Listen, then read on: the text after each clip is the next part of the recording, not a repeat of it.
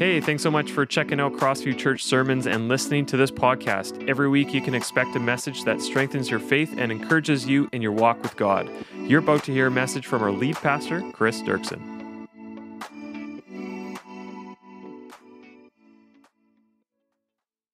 We're in this series on humility change your life, change the world. And I really do believe if, as a church, we can grasp and apply and live out what the Bible says about humility, I think the world will be changed. Our lives will be changed, and the world will want the gospel that we're proclaiming. Now, to get to where we want to go today, there's a few passages. Normally, I like to take a passage or two, put it up on a screen right to start the sermon, and then we just dive into it. This week, I'm going to come out a little bit backwards. I want to set some stuff up for you that I think will set up for us the roots of where a lot of our pride comes from, and also the roots of where humility, true humility, can come from, and why many of us miss the mark, even though we have really good intentions. Okay?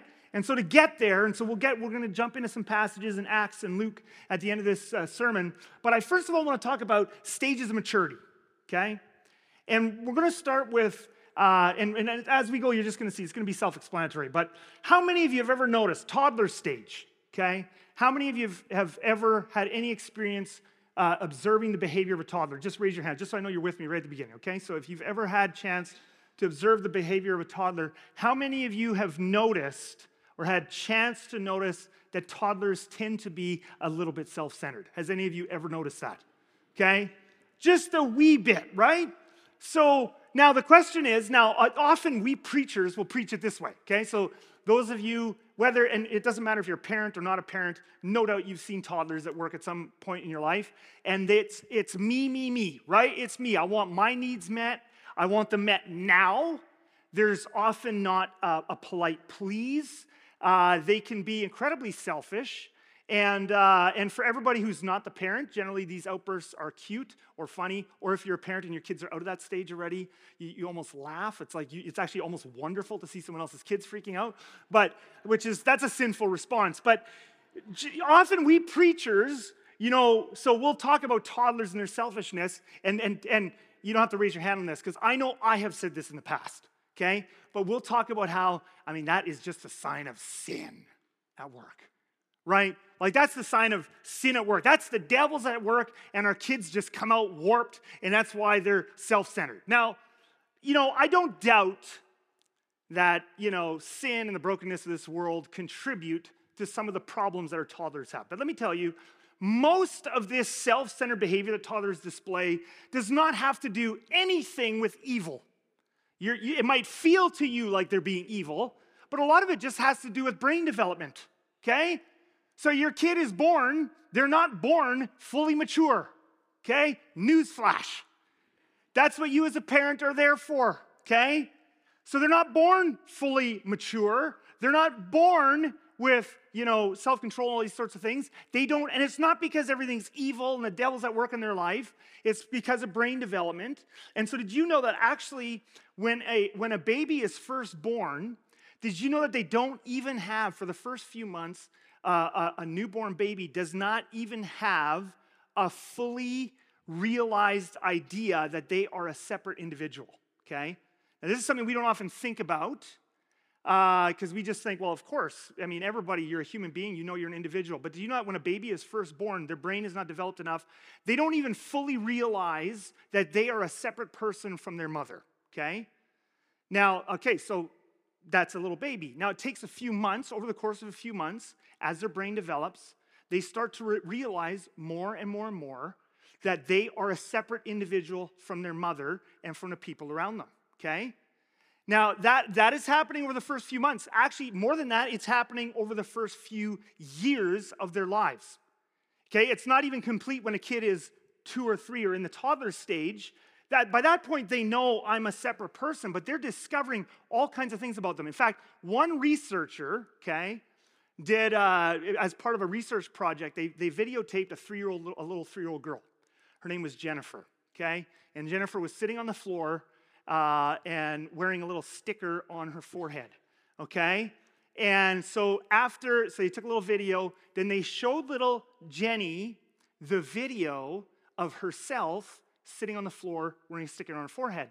And they asked Jennifer, What do you see? And she said, I see Jennifer and I see a sticker. And it's like, Oh, that's so great. And, uh, and so you think, okay, see, she understands who she is. And then she followed up by saying, And why is she wearing my shirt? And I was at three years old, okay? What, so what's going on there? Okay, so this kid is three years old. They have an idea, I'm a separate person, but it actually takes a few years till they fully realize all that comes with that. So, part of the brain development that's happening at toddler stage is I'm finding out a whole bunch of things that we take for granted as adults. They're finding out I'm a separate person with my own needs, I'm a separate person with my own desires. And that is all stuff that you have to discover. You're not born, we're not robots. You're not born with that stuff just in you. You have to figure it out. Your brain has to develop it. Okay? So, part of the reason toddlers are so self centered is they're just discovering. It's not because, oh, they're evil and the devil's at work in their life. Now, some of them, the really, really bad ones, maybe the devil is touching them.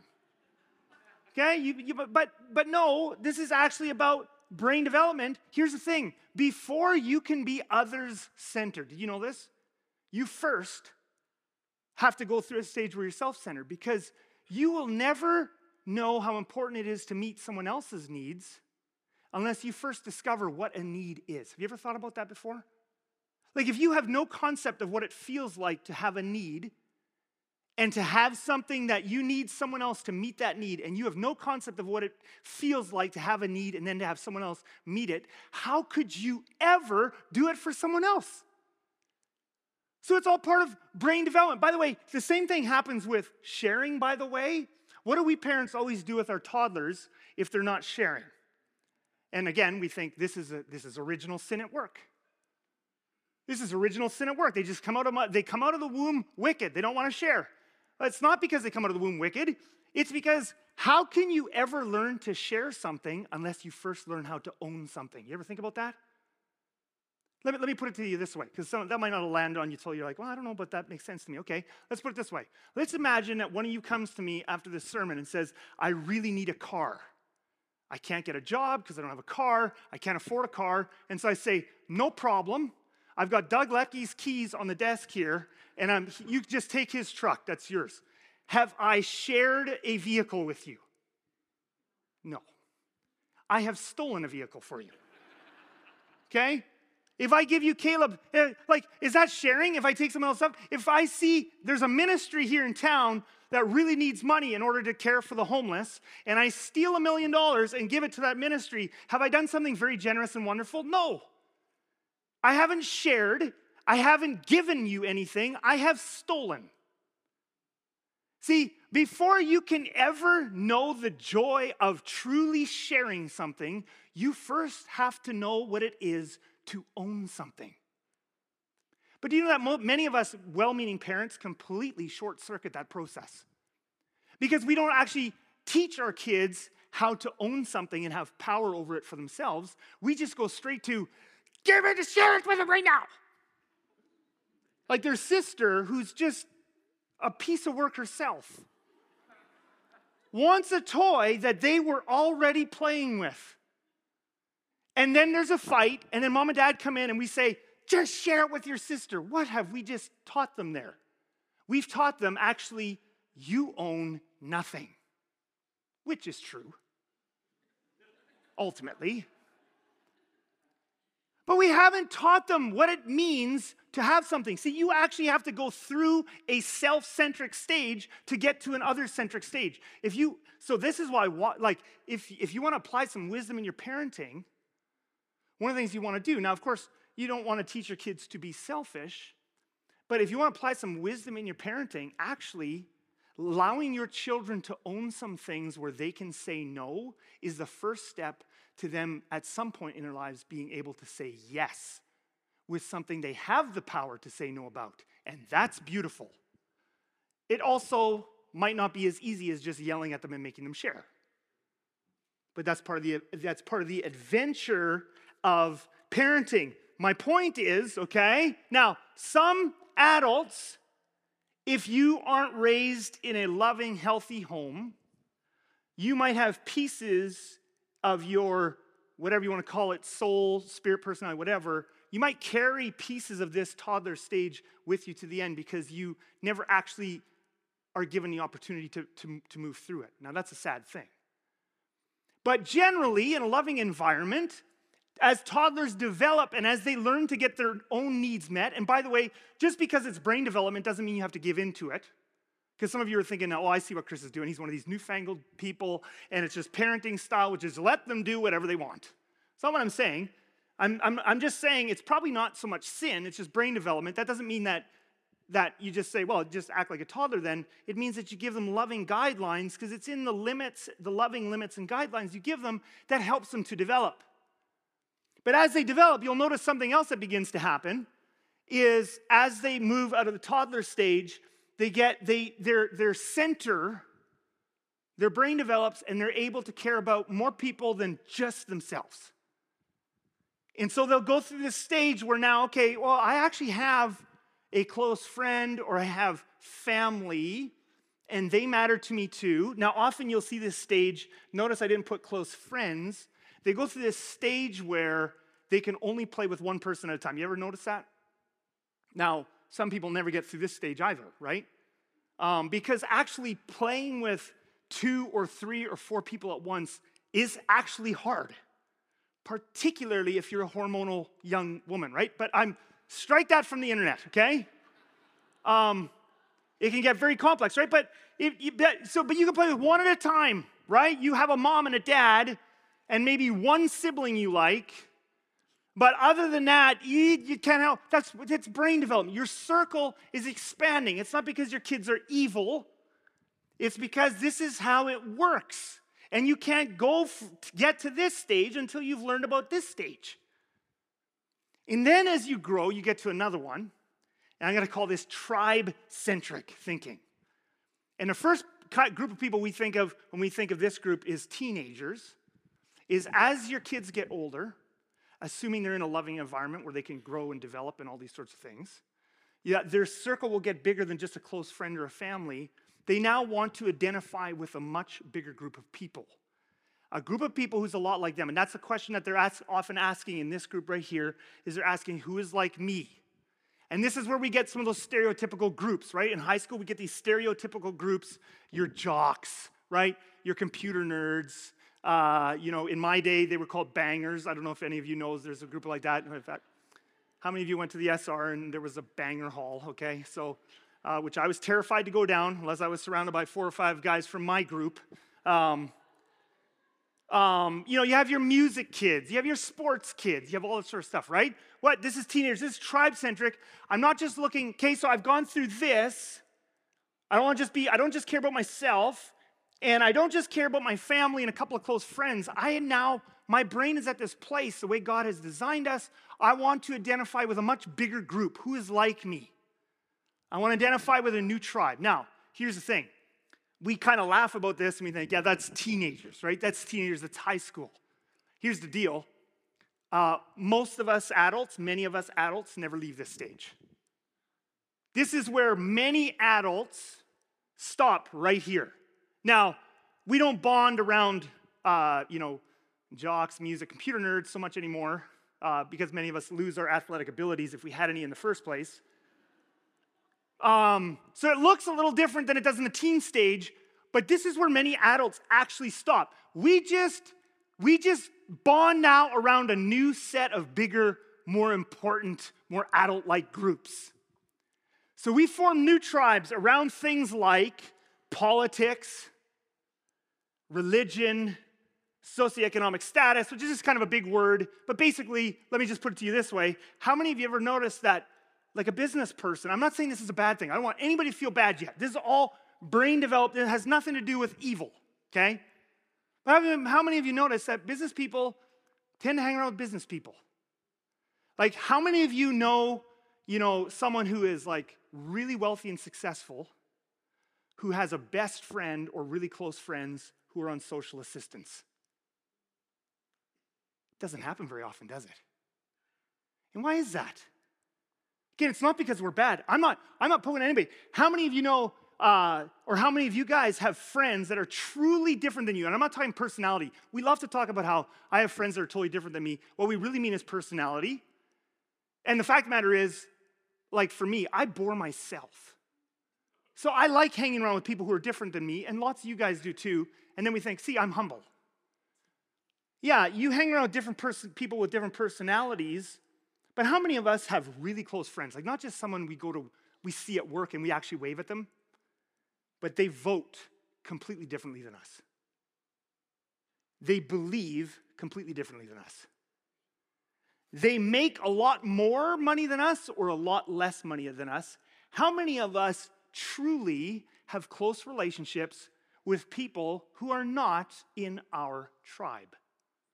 And the answer is not many of us. And again, the reason is not because you and I are all evil. Fact matter is, I don't even know totally how to break this. Because the fact of the matter is, if you own a $2 million house, I'm not one of those people. And I'd like to come to your house for dinner, but anyway, that's just another thing. But if you own a $2 million house, probably there are no rental side by sides right next to you. If you're a doctor, the people you work with are probably in a certain socioeconomic status, they're probably more educated. Why? Well, because you don't want someone without a high school degree doing surgery with a surgeon. So some of this is just the reality of how life is. I'm not saying it's because we're evil. It's not because we're bad. It's not because you're bad. I don't even totally know how to break it. But the fact of the matter is, many of us end up not really moving past the teenager stage. We just change our groupings to be around something else. So, here's where this begins to be applicable to the series we're in. Obeying Jesus when we're inside of our tribes is actually, if we're honest with ourselves, not super hard. It can be a bit hard. Because even within our tribes, anytime you have more than three people in a group, one of them is going to be more annoying than the other.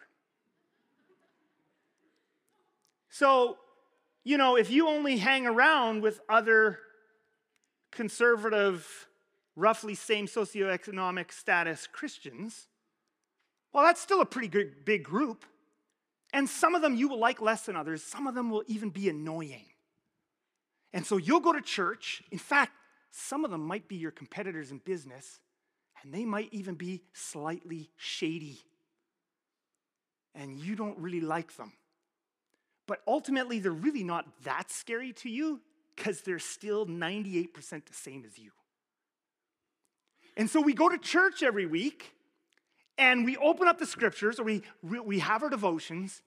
And okay, let's say the preacher is preaching on love your enemies and we have this powerful sermon, a little bit of music at the end. Oh, the mood, it's powerful. And the preacher's bringing it home. We got to love our enemies. We got to turn the other cheek. And who are the examples that we're thinking of of who those enemies are? Well, they're people we just kind of don't like. It's no one that actually threatens our way of life. It's no one that's actually disgusting to us for the most part. For the most part, it's people who are a lot like us, but they just rub us the wrong way.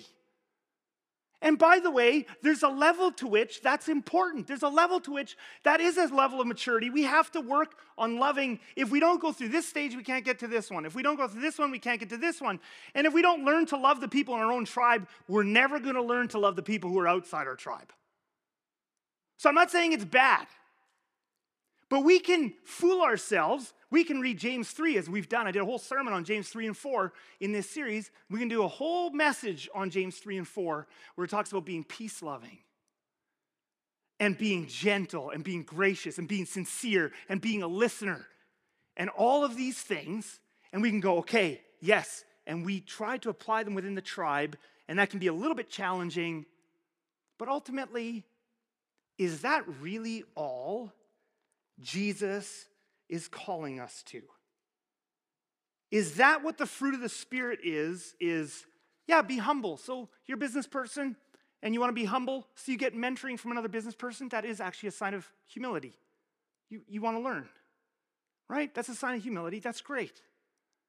But is that where it stops? Is that where we're capped at in our growth, in our, in our growth. What, but what or what if Jesus is calling us as Christians to a whole nother level of maturity? What if there's another level beyond this?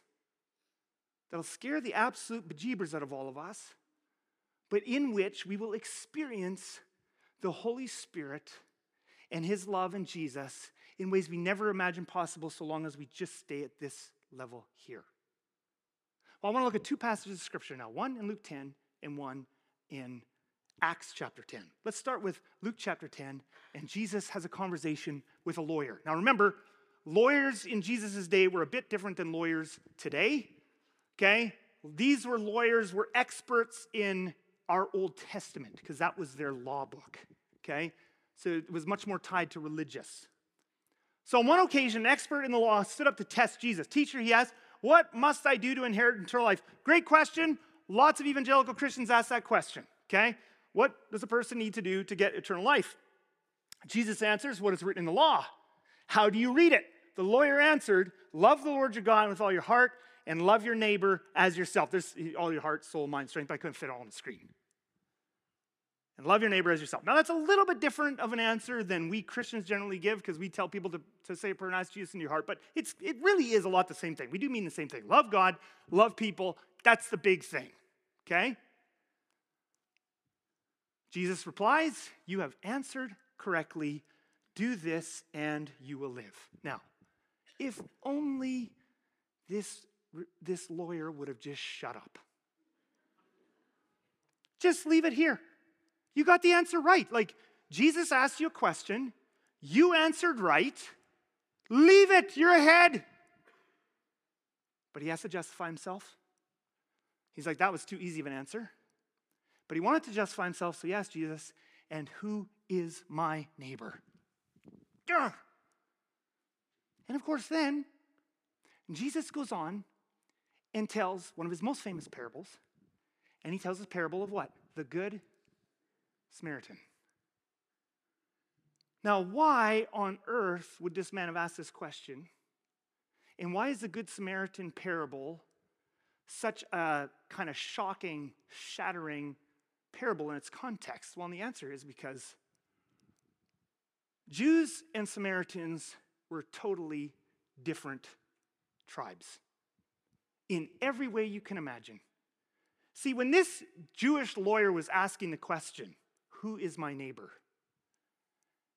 He's probably thinking to himself, he's not even thinking about this side of things.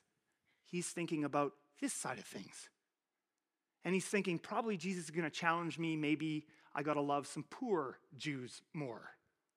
Or maybe Jesus is going to challenge me. I need to love irreligious Jews a little bit more. Or maybe he's going to tell me that that opposing religious group, the Sadducees, oh, I don't really like them. He's going to tell me that I need to love them a little more. But whatever the case is, his world is his tribe. But when he asked, Who is my neighbor? Jesus was about to obliterate what he's thinking of in his tribe. And Jesus goes to someone who is completely outside of his tribe that he would never consider. He goes to a person who is opposed. It's not just different theology. The Samaritans disagreed with the Jews on where the temple should be. They thought the whole temple in Jerusalem, the big deal, where you go to do your sacrifices, wrong temple, wrong place. It wasn't just a different theology, it was opposed theology. They didn't just have different political views, they had opposed political views. They wanted to kill each other. They were constantly trying to get favor with the king so that if the Samaritans could get favor with Herod, then they could get Herod to go against the Jews. It wasn't just like we can live together and be different, it was opposed. They had different ethnicity, they had different everything. And between the two tribes, you have anger and fear and self protection. Jesus, please just challenge me in here. Just challenge me to love someone who's a bit hard to love, but not someone I'm actually scared of not someone who actually disgusts me, not someone who has political views that actually could hurt me. This is anger and fear, and the Samaritans feel it the same way back here. But Jesus goes right outside of it. And he says, I'm going to redraw the lines. You've got tribe and tribe. And he tells a parable and he says, I don't like that. I want you to draw a circle around you and the Samaritans, and actually, those are your neighbors. That people with an opposed theology, opposed political views, and a different ethnicity, you're actually all in the same family in the sense that you're all part of humanity. And I no longer think it's acceptable for you to just love people in here. I'm taking away the boundaries, and now you're all neighbors. Yeesh. Jesus. All humanity, Jesus challenges us to another level of maturity if we're willing to go there. Toddlers are self centric. We don't get mad at them for being there, though. We do hope they won't stay there for 18 years, though. We want them to move on to this. We want to move to this. Jesus invites us and says, Will you move one more? And that is where we redraw the lines, and all humanity becomes my neighbor. That is the point of the Good Samaritan. All humanity becomes my neighbor. By the way, if you think that's just one parable, I could show you so many examples, but this is central to the entire message of the New Testament. Let's go to Acts chapter 10. This is the gospel message. Acts chapter 10, Jesus leaves, and the Christians still don't want to leave their tribe. So the Spirit of God has to get a hold of Peter. About noon the following day, Peter went up on the roof to pray. He became hungry and wanted something to eat, and while the meal was being prepared, he fell into a trance. He saw heaven opened and something like a large sheet being let down to earth by its four corners. It contained all kinds of four footed animals, as well as reptiles and birds. Now, for us, it's like, oh, cool, reptiles and birds and a vision. Neat. Okay? Remember, this is the, the Jews have the Old Testament. This vision is telling Peter to disobey the Bible. These are all animals he's not supposed to eat. Then a voice told him, Get up, Peter, kill and eat. And Peter is a good Christian. He's not, a, I mean, he is a Christian already, but he's speaking as a Jew, but he's a good Christian.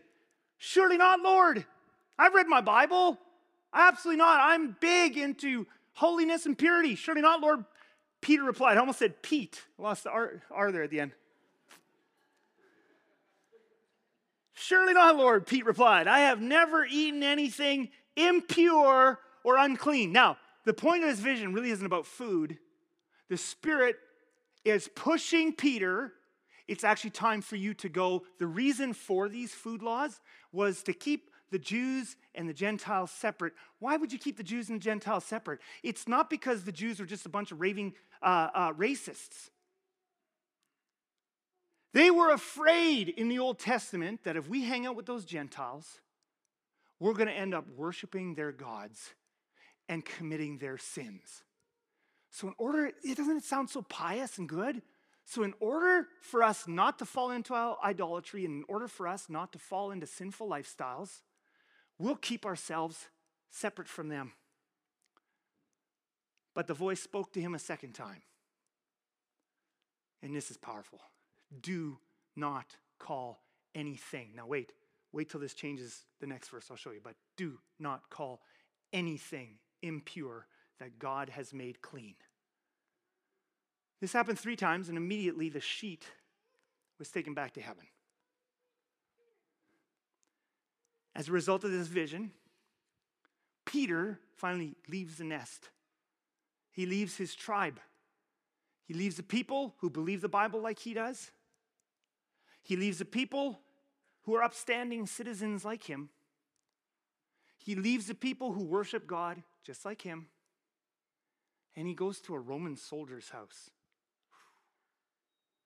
And while he's there, this Spirit grabs a hold of these Roman soldiers. And then Peter says this. Now, remember here, God says, don't call anything impure that God has made clean. But watch how Peter changes it after he speaks to these Romans. He says this You are well, all well aware that it is against our law for a Jew to associate with or visit a Gentile. It's a non Jew. You're all aware. We're not supposed to do that. And it's not because we're bad people, it's because we're so busy trying to be good people. And we're afraid that if we as good people hang out with you as bad people, we're gonna become bad people. But God has shown me that I should not call, now he moves from anything, doesn't he? He moves from anything. That I should not call any what? That I should not call any one impure or unclean. We could probably just sit right there for a few minutes and let that. God shows them a vision. Don't call anything impure that God has made clean.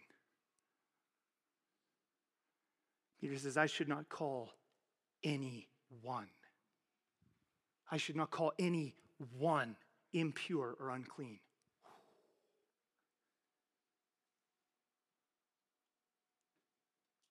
That's a powerful statement. Spirit was kicking the early Christians out of the nest. He's telling Peter and the disciples and the other early Christians, he's saying, it's not enough. I'm not actually looking for a bunch of people who are trying so hard to be good that they can't go out and love the world. I'm actually looking for a group of people who will go out and risk everything by loving the world. Now, I want you to notice something else here, too. I want you to notice the order that this happens in. And I could show you this throughout the Gospels. Because sometimes we as Christians can fool ourselves. We can say, oh, I'm totally open to any sinner. Yes. And sometimes what we mean by that is if they will repent of their sins and come to church, there is no sinner I won't accept. Except at that point, are you accepting a sinner or are you just accepting someone after they come into your tribe? I want you to notice that God does not go in the vision and say, Peter, they're coming to you. The unclean and the, un- and the impure are going to get their lives right with me and they're going to come to you. Get ready for it. Somebody says, I want you to go to them while they are still where they're at. I want you to go to them. They're not going to come to you, you're going to go to them. And by the way, isn't this the heart of God? This is the heart of the God we serve. Our most famous verse in the Bible. For God so loved, I mentioned this last week at the beginning of service. For God so loved the Christians. For God came to the world because he so loved the Jews. For God so loved the you know, the people that were already worshiping him and repented already, that he gave his one and only son? No, for God so loved the world. Everybody. For God so loved the world that he gave his one and only son. He came to us, that whoever believes in him shall not perish, but have eternal life. Jesus didn't just come to save Jews and Christians, he came to save Hindus, atheists, Buddhists, Muslims, Arabs, conservatives, liberals, straight people, gay people, every kind of people. Oh man, why did the lawyer have to ask the question? Because I'd rather they changed and became a Christian first, because I'll love anybody if they first become a Christian. Well, what does this mean for us today, and how do we apply this? Our whole society today is made out of tribes. It's not just Christians.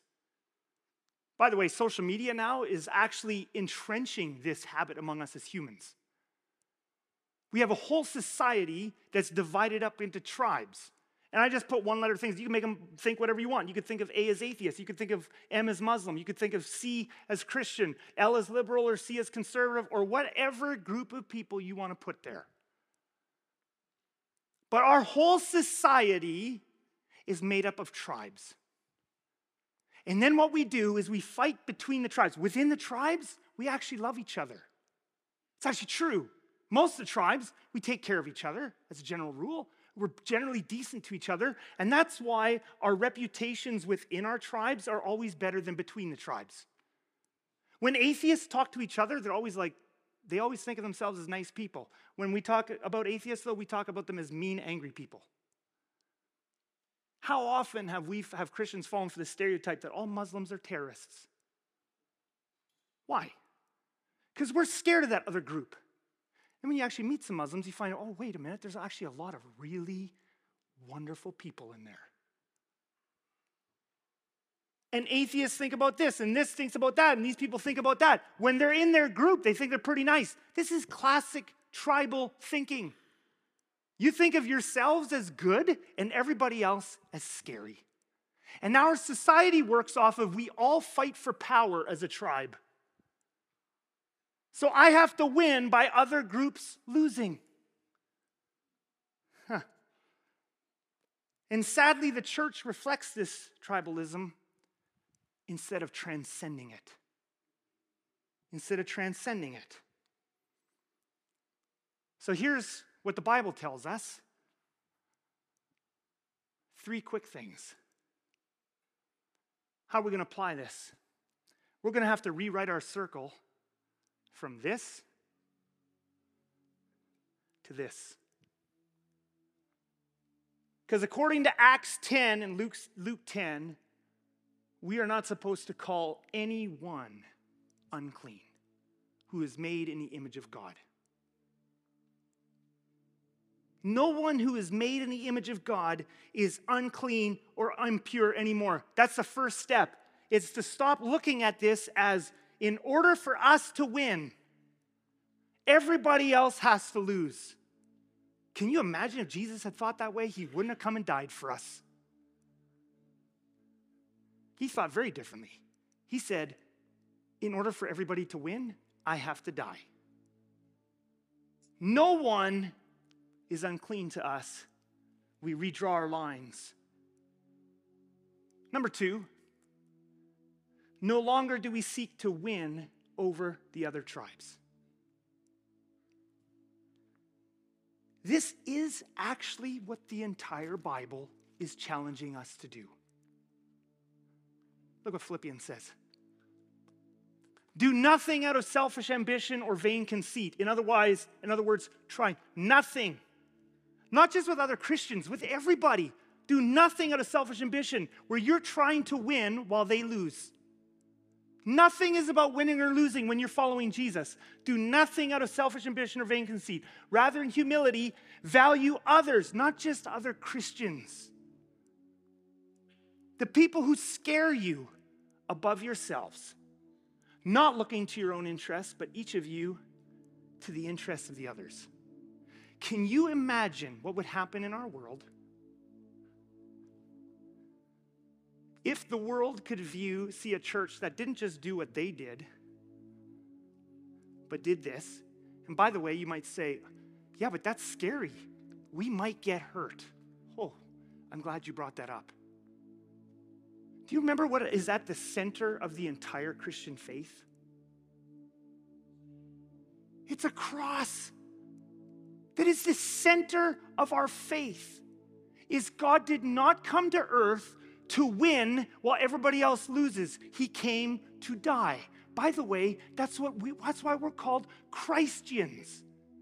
The moment you redraw these lines, you say, yeah, but they haven't redrawn their lines. You're right.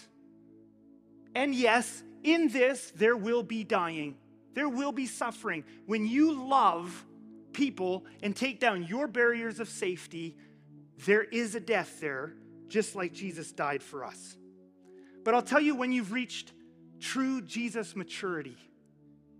True Jesus maturity is not measured by how many hours a day you pray and how pure you are that you never think even a bad thought. You want to know when you're walking closely with Jesus? when you can walk into a group of atheists and weep for the things that make the atheists weep. When you can walk into a group of Muslims and weep for the things that Muslims weep for, Jesus' Spirit is truly touching you. And what's the group that most disgusts and fear and scares you? When you can go into that tribe and weep for the things that they weep about the Spirit of Jesus is truly at work in you. Now you say, this is absolutely a ridiculous message, and if we did this, Christians would lose. Funny thing is, Jesus' kingdom is an upside down kingdom. Meek is just another word for humble. And Jesus said this in his Sermon on the Mount, famous Blessed are the meek, for they will inherit the earth. You know how we win the earth for Jesus? By being meek. We finish with a verse James 3, which I went over earlier in this series. But this time I want us to read this, James 3, specifically in light of the other tribes in our society. But the wisdom that comes from heaven is first of all pure, then what? Peace loving. Not just with other Christians, considerate, not just with other Christians, submissive, not just with other Christians, full of mercy and good fruit, impartial and sincere, not just with other Christians. What good is that? Everybody does that within their own tribes. Jesus is calling us to do that with people in other tribes. Peacemakers who sow in peace will reap a harvest of righteousness. I want you to bow your heads with me and close your eyes. And let's ask Jesus to make us truly brave because actually, to be a Christian requires bravery. Because it means living with the cross at the center of your life. Not in it to win it, in it to serve. Thank you, Jesus, for coming to us before we had it all together forgive us. Forgive us for simply reflecting the world and how the world does things, how the world, in the world, we divide into tribes based on what we believe and what we want to do. And then we try to win against the other tribes. Jesus, give us the courage to pull down some of those boundaries and do what you asked the disciples to do first in Acts chapter 10 to go into the other tribes and to show humility and to win the world for you by your love. In Jesus' precious name we pray. And all God's people said, Amen. Thank you so much for listening to this podcast today and being part of what God is doing here at Crossview. A special thanks to those that are giving generously to this ministry. It's because of you this ministry is possible. If you enjoyed the sermon, why don't you subscribe to the platform you're listening to right now and let us know that you're listening by sharing and tagging us on social media. If you want to learn more about this ministry in our church, you can visit us at crossviewchurch.ca.